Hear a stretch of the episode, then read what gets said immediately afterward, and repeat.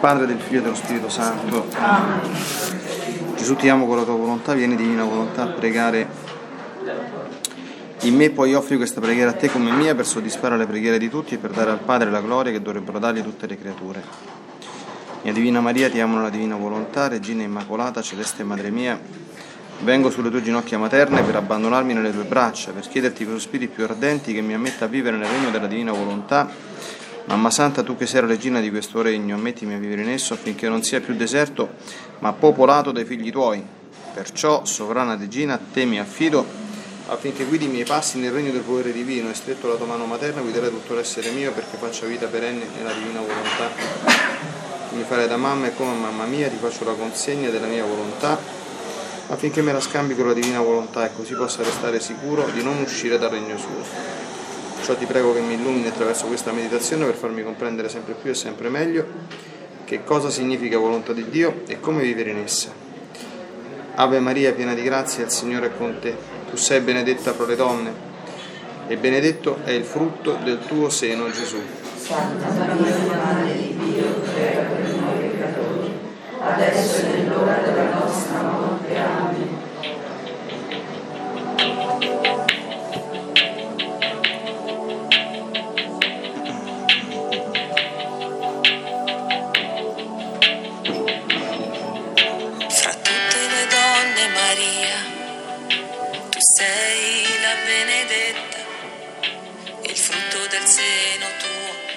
salvezza per noi.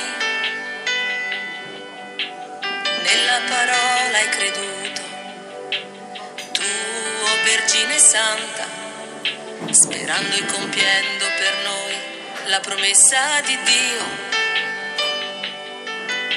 Amata e presente tu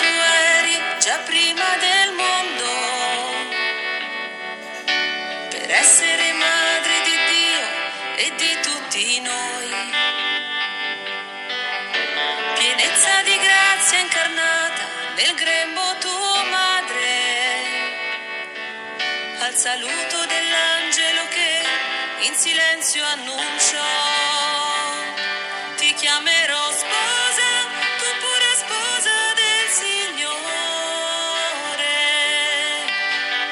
Ave Maria, sei la regina della pace, ti chiamerò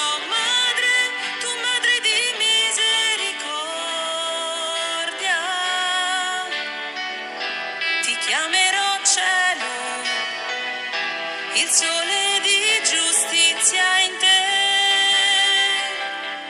Ave Maria, umile serva dell'amore, Madre di Dio.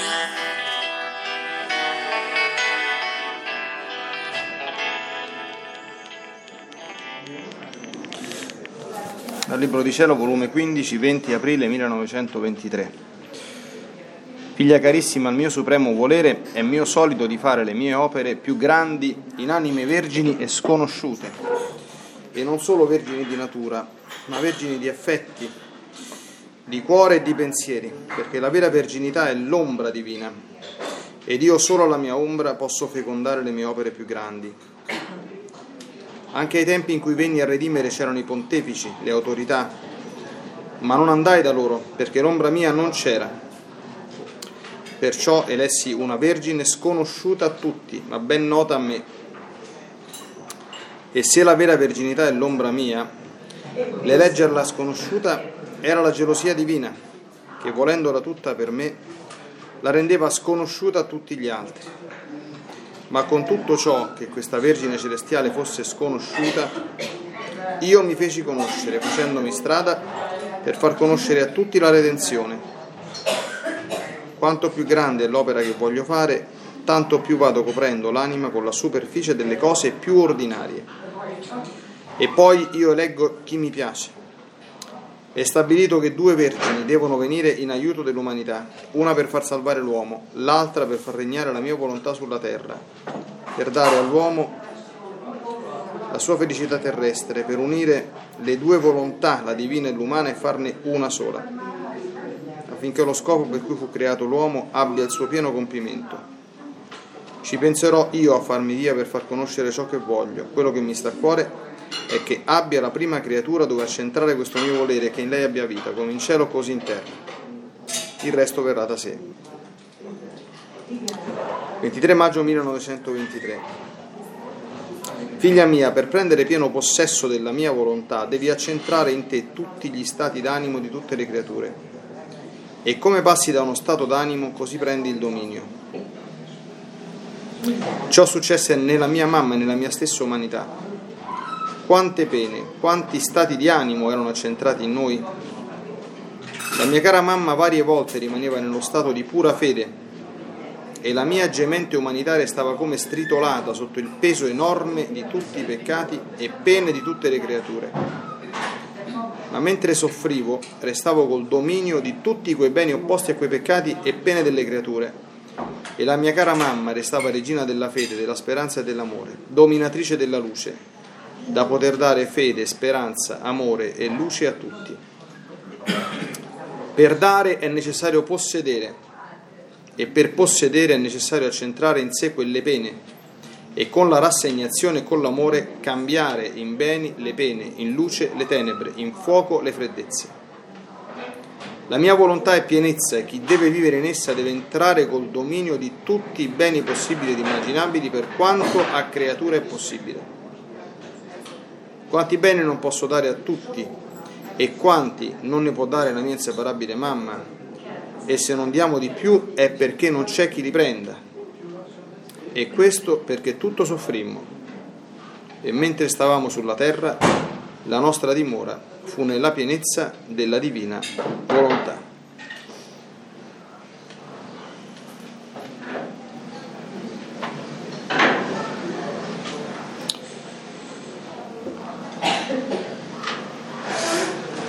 Bene, con l'aiuto dello Spirito Santo meditiamo un pochino questi due passi molto importanti. Il primo esordisce con un elogio della verginità. La Vergine Santissima ricevette il Verbo incarnato perché era vergine.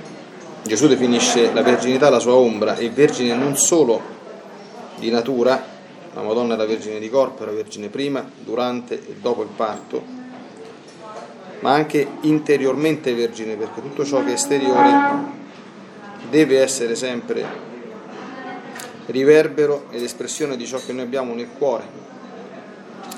Vergine di affetti, dice Gesù, di cuore e di pensieri.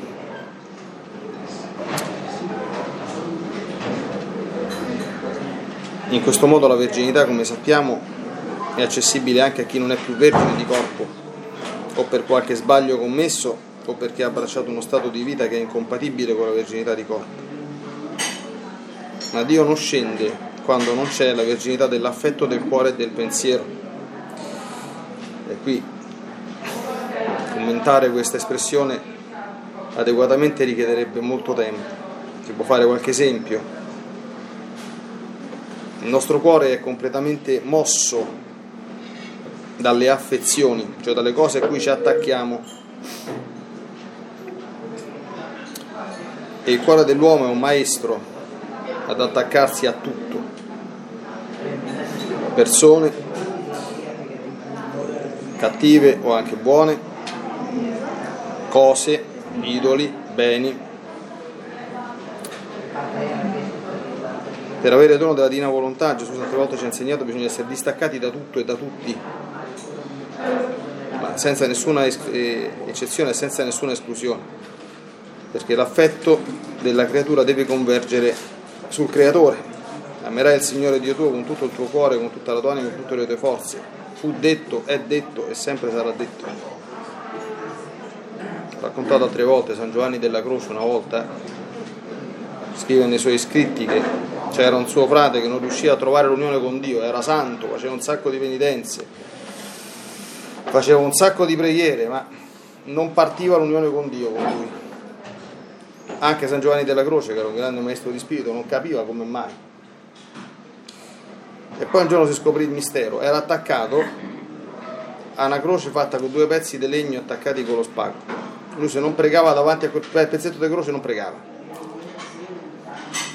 San della Croce gliel'ha preso e gliel'ha tolto. E per dice che ha dovuto fare fatica. E commenta, e non era persona stupida, era una persona molto intelligente. E non aveva capito che l'attaccamento a quei due pezzi di legno gli impedivano l'unione con Dio. Pensa un po'. Questi sono gli affetti, bisogna fare molta molta attenzione. Eh?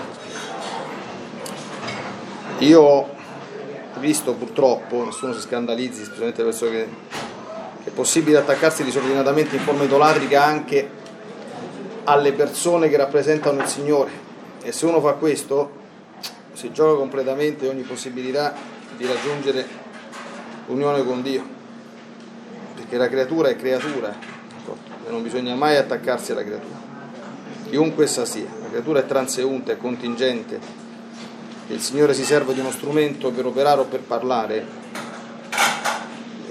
è cosa del tutto fungibile, oggi è uno, domani è un altro, ma non è importante lo strumento, è importante chi suona lo strumento. E è sempre a lui che dobbiamo avere lo sguardo e il fine. La verginità non è solo negli affetti, ma anche nel cuore. Nel cuore ci sono i nostri desideri e anche questo è un luogo che dobbiamo imparare a sondare profondamente. Sapete che gli affetti sono un po' diversi dai, desideri, non sono la stessa cosa. Affetto è una cosa che io già ho e a cui sono attaccato, desiderio è una cosa che non c'è e a cui tendo. I desideri, dicono i maestri di spirito, sono la molla, sono proprio l'input della nostra vita interiore. Non so chi di voi ha visto Il silenzio degli innocenti, bellissimo film con, con Anthony Hopkins. A un certo punto lo psichiatra folle dice una cosa molto giusta che tra l'altro era già insegnata dal filosofo Marco Aurelio. Quando stavano cercando questo serial killer per dargli un indizio dice guarda, vuoi sapere dove sta? Mm. Poi te lo dico io dove sta. Comincia dice che cosa fa un uomo? Che cosa fa quell'uomo? E lì Jodie Foster risponde uccide le donne. No, questa è una conseguenza, questo è accidentale. Che cosa fa quell'uomo? A un certo punto con la sua faccia un po' inquietante fa desidera. E che cosa desidera un uomo? Ciò che vede tutti i giorni. Leggi Marco Aurelio.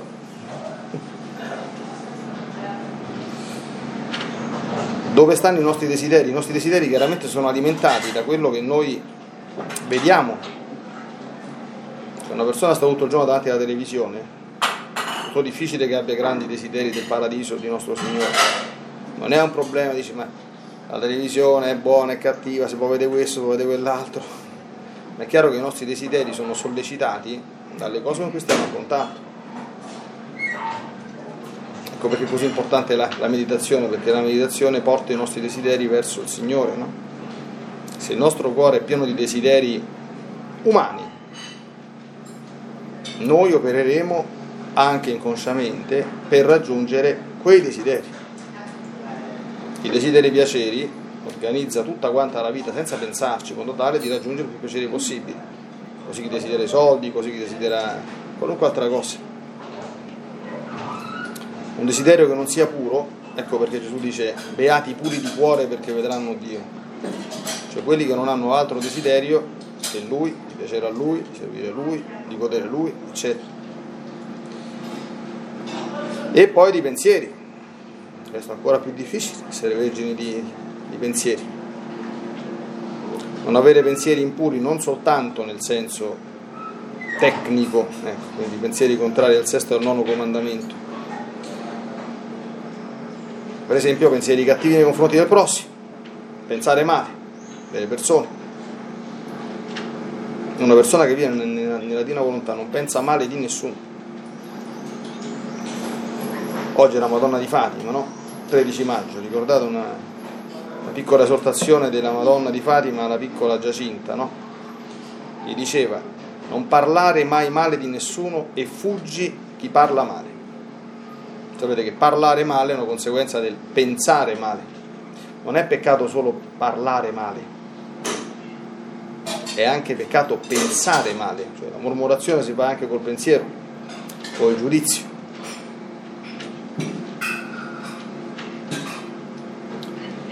Quando i nostri pensieri non sono puri, lo Spirito Santo non scende, Dio non viene.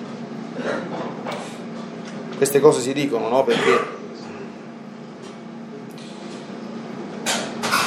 non è possibile ricevere da Dio grandi doni, c'è un altro scritto, adesso oggi non posso un attimo citarlo al volo,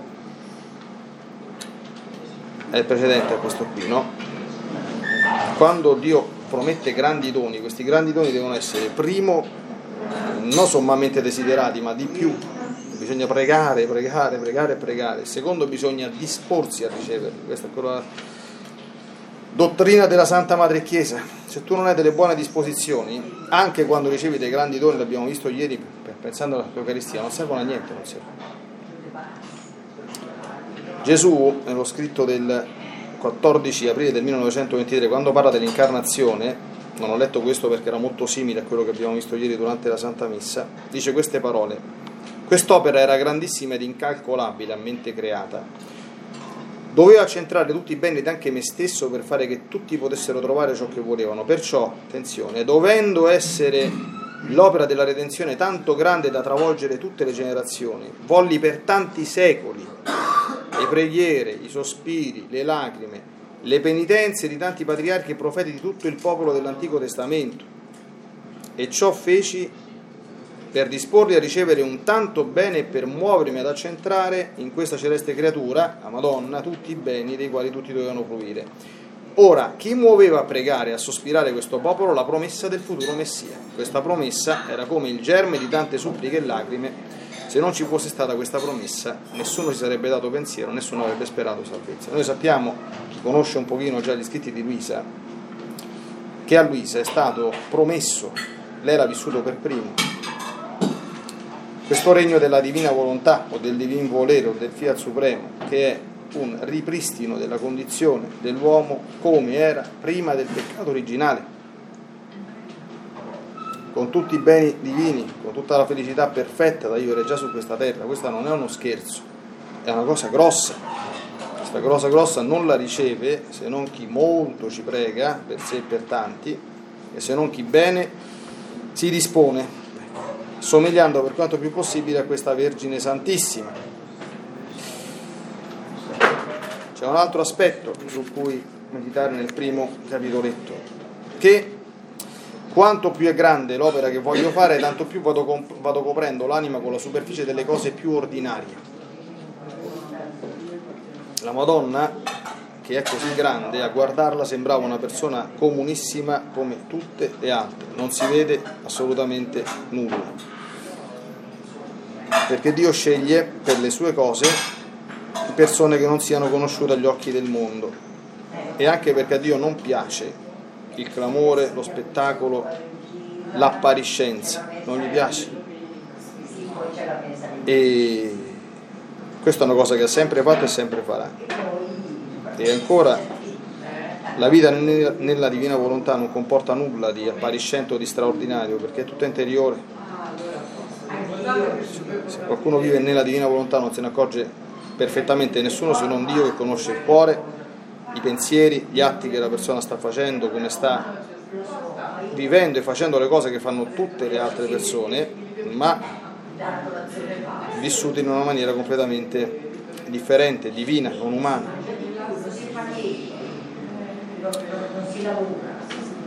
Nel secondo capitoletto c'è un altro aspetto molto importante che ci fa capire anche perché Gesù e Maria hanno così tanto sofferto in questo mondo. No, speriamo un po', questo è un passaggio un pochino, è semplice per certi aspetti, un po' più delicato quando si entra un po' più in profondità. Allora dice, per prendere pieno possesso della mia volontà devi accentrare in te, attenzione, tutti gli stati d'animo di tutte le creature. Ciò successe nella mia mamma e nella mia stessa umanità. Quante pene, quanti stati di animo erano accentrati in noi? Tutti, tutti quelli possibili e immaginabili.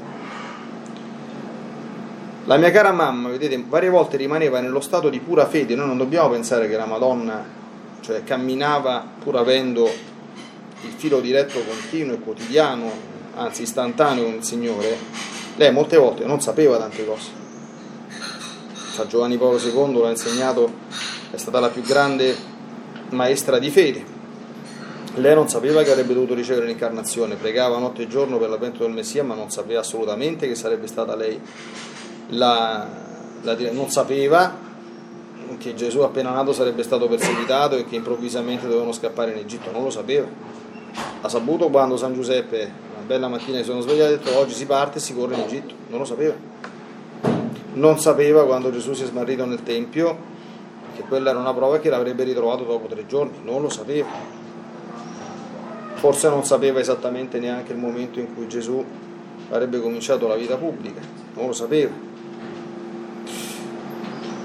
sono leggi scritti di, di Maria Valtorta, lei sapeva benissimo che Gesù sarebbe dovuto morire di una morte orrenda, ma Gesù per non farlo morire di crepacuore gli aveva tenuto occultato il momento in cui questa cosa arrivava, per cui si vede quando si avvicinava la passione, lei lo sentiva che era quasi ora, ma non ne aveva la certezza per non morire prima del tempo, di crepacuore.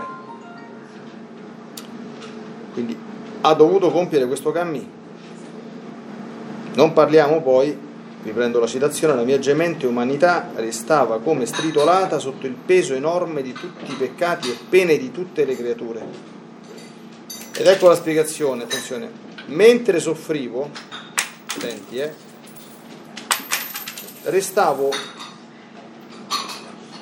col dominio di tutti quei beni opposti a quei peccati e pene delle creature Quindi, siccome Gesù e la Madonna erano sulla terra per poter ridonare agli uomini tutti i beni santi e divini perduti. Allora, come si perde un bene santo divino? Un bene santo divino si perde col peccato. Il peccato genera un male, una sofferenza opposta a quella che il bene divino ti dà. Per recuperarla c'è bisogno di qualcuno che sia capace di agire a nome di tutti, che prenda tutte le sofferenze contrarie con amore per riacquistarti e darti in ricambio i beni che tu hai perduto. Ecco perché hanno fatto così. Questo è anche il fondamento della penitenza cristiana. Perché la Madonna, oggi la Madonna di Fatima, chiede sempre preghiere e sacrifici. Che cos'è il sacrificio? La penitenza è una privazione. Da quella privazione vengono come diretta conseguenza, come dire, proprio c'è un nesso causale immediato, direbbero i giuristi, i beni contrari per le persone per cui hanno offerto. Questo è il meccanismo divino, diciamo così, della redenzione. Dice Gesù, per dare è necessario possedere, quindi lui doveva ripossedere tutti i beni perduti dall'umanità, non solo in quanto Dio, in quanto Dio ce li ha, ma in quanto uomo che ha riaccentrato in sé tutto ciò che l'uomo aveva perduto. Per possedere è necessario centrare in sé quelle pene, le pene conseguenti alla perdita dei beni e con la rassegnazione e con l'amore, la rassegnazione vuol dire unione con la divina volontà e con l'amore, cambiare in beni le pene, in luce le tenebre, in fuoco le freddezze. Questo è quello che hanno fatto Gesù e la Madonna per noi. Questo è quello che poi coloro che vivono la vita di Gesù e di Maria fanno. Io ricordo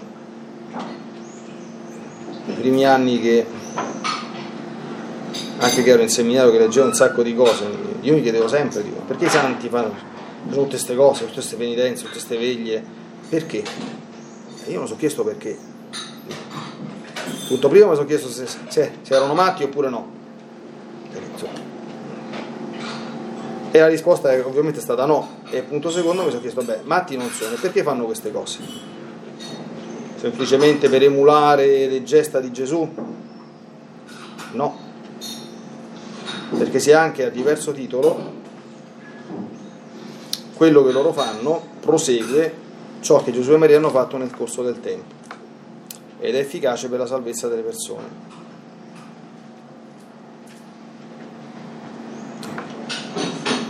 Poi conclude con la promessa, la mia volontà è pienezza e chi deve vivere in essa deve entrare col dominio di tutti i beni possibili e immaginabili per quanto a creatura è possibile Ripeto, è il dominio di tutti i beni possibili ed immaginabili per quanta creatura è possibile. Quando ci si comincia ad affacciare in questo mondo, semplicemente ad affacciare, si percepisce in qualche modo la verità di queste promesse. Perché avviene una sorta di trasformazione interiore, cioè di questo genere. Chi conosce bene questi scritti ricorderà, per esempio, che quando arriva la divina volontà dentro l'anima, il diavolo fugge, numero uno non si può avvicinare a un'anima che vive in questo modo. E le passioni perdono forza. Cioè, per far capire alle persone queste cose, la passione dell'ira, il santo la domina, quindi sente dentro di sé si mangerebbe questo mondo e quell'altro come il santo bravo darsi, chi ha il fazzoletto, lo stritola, dice? No, sto zitto. Sono atti eroici questi qui, importanti. Chi vive nella divina volontà non sente questo qui, o se lo sente, se lo sentiva, lo sente molto di meno e lo sentirà sempre meno quanto più entra nel regno della, della divina volontà, perché Dio, in Dio le passioni non ci stanno, Dio non si arrabbia, ci arrabbiamo noi. Adamo ed Eva non avevano le passioni disordinate, perché il disordine delle passioni, insegna la Chiesa, è una conseguenza del peccato originale. Se tu ricevi il dono che ti rimette nella condizione in cui stavi prima del peccato originale, non le senti queste cose. La superbia, diciamo tutti davanti gli uomini, tutti ce l'hanno, nessuno la confessa, tutti ce l'hanno, tutti. E, e le persone che pensano, mo vi confesso un mio peccatuccio, insomma, le persone che dicono che non ce l'hanno la superbia, io le stuzzico, con, con due minuti ne faccio fare 50 di atti di, di, di, di superbia senza che se ne accorga, che devo sondare un pochino, no? Ma non ci pensi più. Si vede da tante piccole cose no? che, che c'erano e non ci sono più. Ecco, questi sono dei piccoli barlumi ci possano aiutare insomma a entrare sempre più e sempre meglio in questo mondo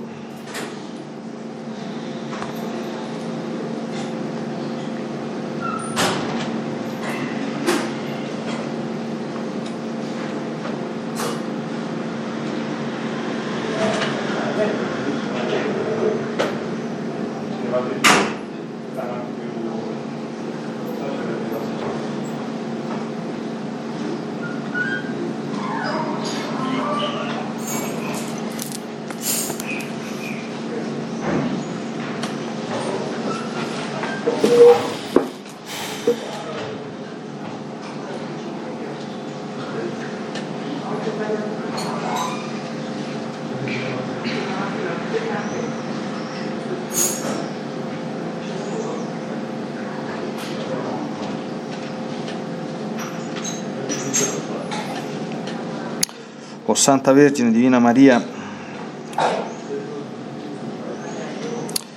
aiutaci ed insegnaci la grandezza della verginità interiore che abbiamo meditato. Con la tua azione di intercessione aiutaci a purificare i nostri affetti e soprattutto a fare i dovuti tagli con tutto ciò che ci trattiene e ci lega, tenendoci lontani da Dio. Aiutaci a ben orientare i nostri desideri a fissarli verso il cielo. Oggi è il giorno dell'ascensione. Sentiremo dire se siete risorti con Cristo pensate alle cose di lassù e cercate le cose di lassù, non quelle della terra. Questi sono i desideri puri. E poi i pensieri. Chi vive nella divina volontà, chi vive in questo mondo, pensa a te, a Gesù, incessantemente. C'è sempre questo filo ecco, che guida ogni pensiero e custodisce i nostri pensieri dal deviare anche minimamente da ciò che è retto, puro e santo.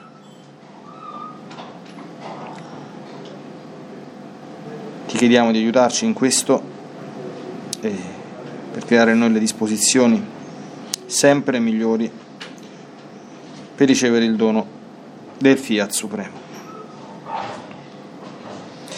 Nella divina volontà, nel nome del Padre, del Figlio e dello Spirito Santo. Amen. Vi benedico per aiutarvi, vi benedico per difendervi, vi benedico per perdonarvi, vi benedico per liberarvi da ogni male, vi benedico per consolarvi, vi benedico per farvi santi, vi benedico dunque nella divina volontà, nel nome del Padre, del Figlio e dello Spirito Santo. Amen. Fiat Ave Maria.